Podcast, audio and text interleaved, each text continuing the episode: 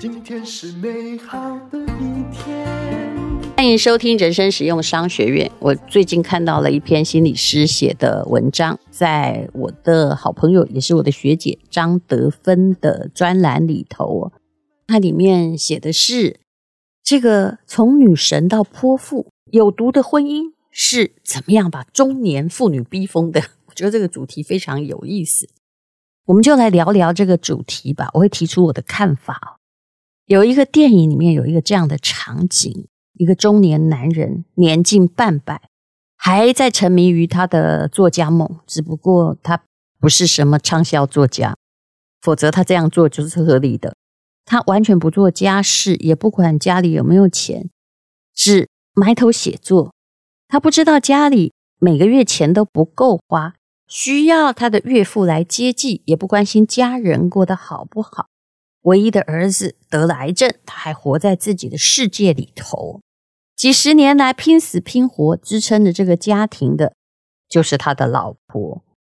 老公没有担当，让他非常失望。曾经全身气得发抖，骂老公说：“有一件事情指望得上你吗？一件就可以。”她老公就给她个冷处理，回她一句话说：“你有完没完呐？”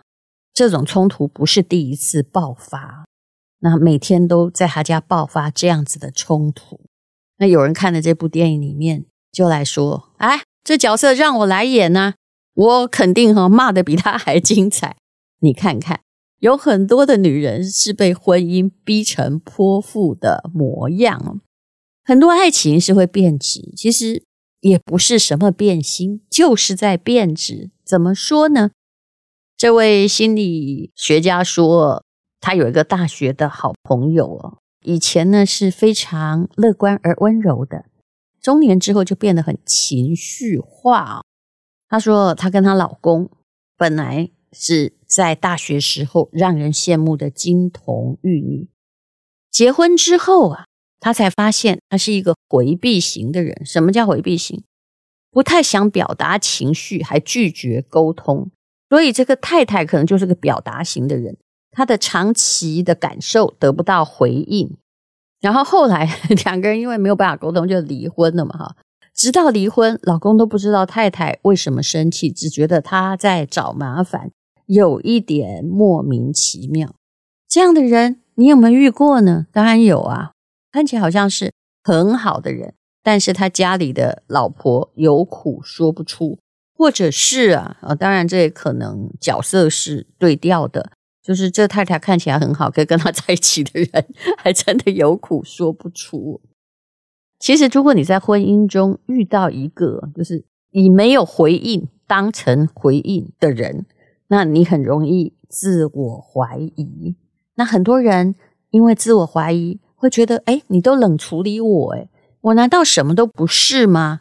为了要证明自己值得被爱，于是他就变得很情绪化，那是一种挣扎。可是挣扎会让他的个性更加的恶化，他会最后呢变成哦激动而绝望。当一个人面对忽视的时候，会有一些反应，就是愤怒而反抗，这是第一种；无力而妥协，就是啊就这样啊，这是第二种；算了，接受而放下是第三种。不过呢，基本上没有一种是真正的健康的。那么还有一个故事。也是这样子的，也就是说，刚开始的时候，这对夫妻本来也是金童玉女。那太太是相当有名气的演员，啊先生呢是一个不知名的一穷二白、有导演梦的年轻人。女人是喜欢才华的，于是这个有知名度的女演员就来帮忙这个导演。哎呀，这个怎么跟我看到的那故事那么像？结婚十多年。这位女演员一天几乎都围着老公在转，在外面呢要成就老公的梦想，帮他谈赞助，谈有的没的啊。在家里啊，吃什么？家里怎么装潢？怎么买房子？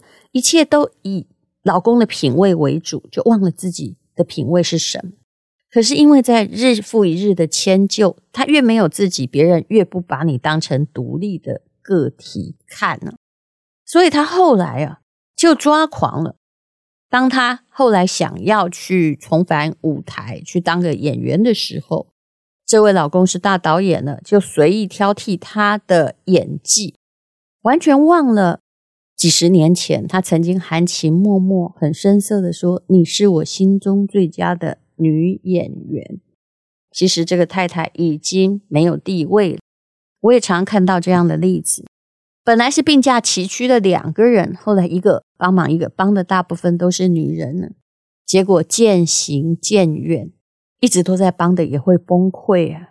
然后人生中充满了委屈。但我在现实生活中看到的那个例子是，后来导演呢又有了新欢，因为太太不管怎么帮他，还是人老珠黄。我看到这位导演的太太还真的豁然大度，他就这样的离去。也没有去说我当时是怎么帮你的，为什么？因为我相信他人生很明白，我是怎么帮你的，毕竟也是我自愿的。我当时欣赏你的才气也是真的，这并不代表这一切要有对价作用，不能就在道德上告诉你你要为我负责，虽然别人看了觉得很不平。一个这样子的爱当然是不对等的。爱情的甜蜜期过了之后，付出太多那一方一定觉得委屈，那他就会找各式各样行为找回平衡，比如变成一个丈夫口里说发神经病的女人呢。这叫做一种无助的拉扯。这样子的关系模式就好像两个人是用共同账户，一个一直在存钱呐、刻苦存钱，一个在坐享其成。那付出的那一方，终于有一天是会被逼疯。对方没有看到你的付出，也没有察觉你的心情。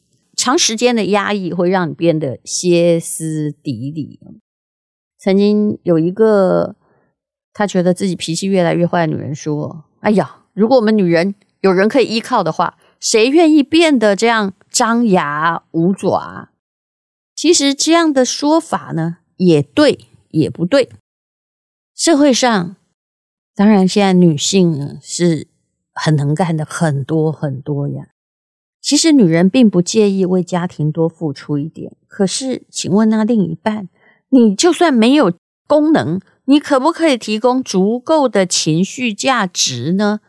可是很多男人你会发现呢，这是传统的男尊女卑思想。当他的另外一半越来越厉害的时候，诶，他就开始自卑了。他不会想，你也是在为家庭账户存钱的那个人啊，你只会觉得，哎呀，你存的钱越多，让我自卑。但是，请问你有没有能力在家庭账户里面存一些钱？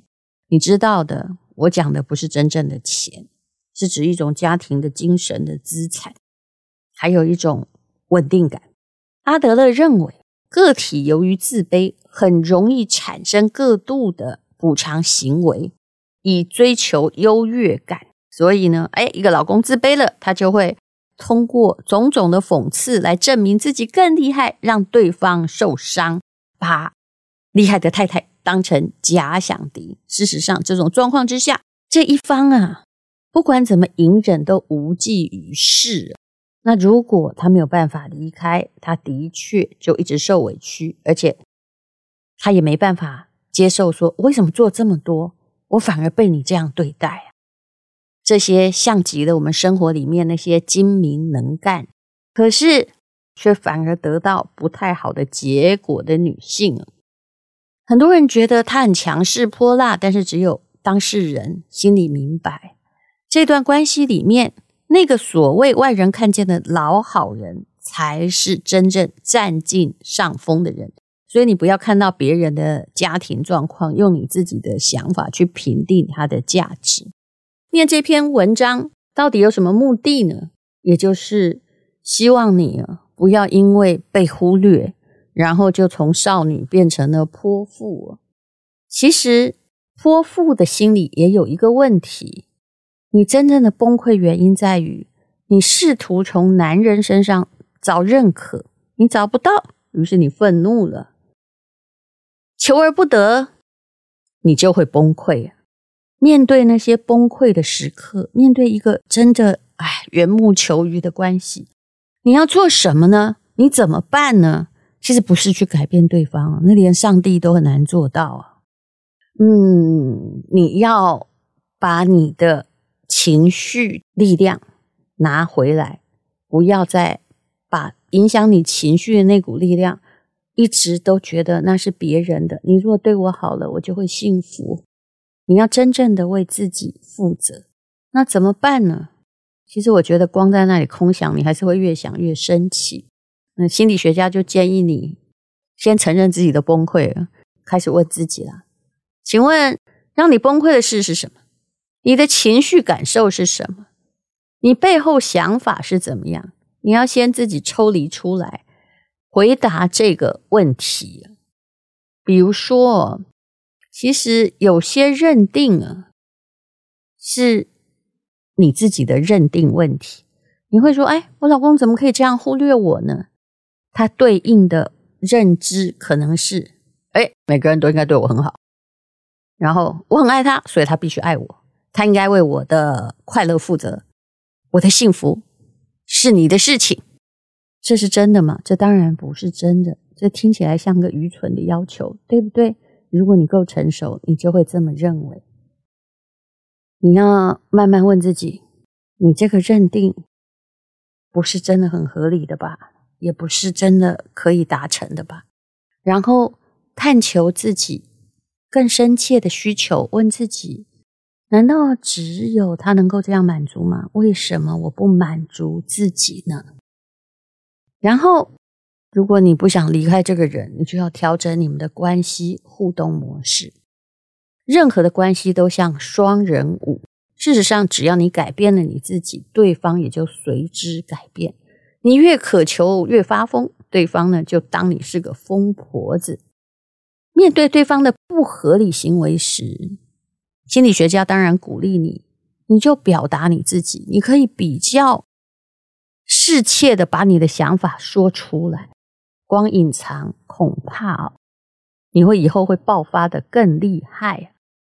你可以试着用旁观者的视角去观察让你崩溃的事件，你后来想想会觉得很无聊。嗯，那你可以客观的陈述它，不要。展开攻击，因为一攻击啊，就是语言上的，其实关系就破坏了。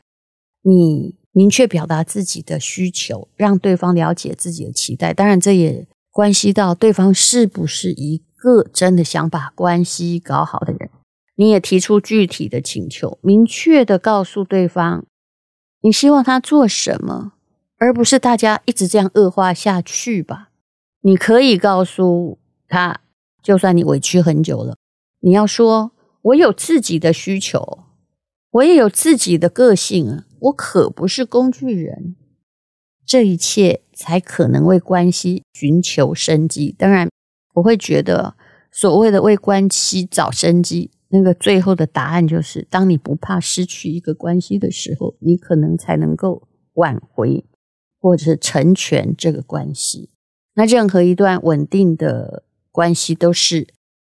双方哦，有时候要退要进啊，就不要一起进一起退，否则一定都完蛋。也不能只有一方在大家的共同账户里面存下资产这样子而已。如果这个感情已经充满了各式各样的是是非非和怨恨，已经没有办法平衡了。如果你发现自己已经变成自己所讨厌的样子，他把你逼疯了。不好意思，放下也是一种非常合理的选择。谢谢你收听人生实用商学院。这有时候啊，就跟有一个公司哦，你觉得老板很过分，但不要花一辈子在骂他嘛。有时候离职也是一种很好的选择。希望你可以接受我这么说，但是每一个人都只能自己去。观看自己所处的关系，去看清楚自己要什么。别人是没有办法对你的决定下任何的参考指标的。天是勇敢的一天没有什么能够将我为难。今天是轻松的一天因为今天又可以今天又可以好好吃个饭。说 说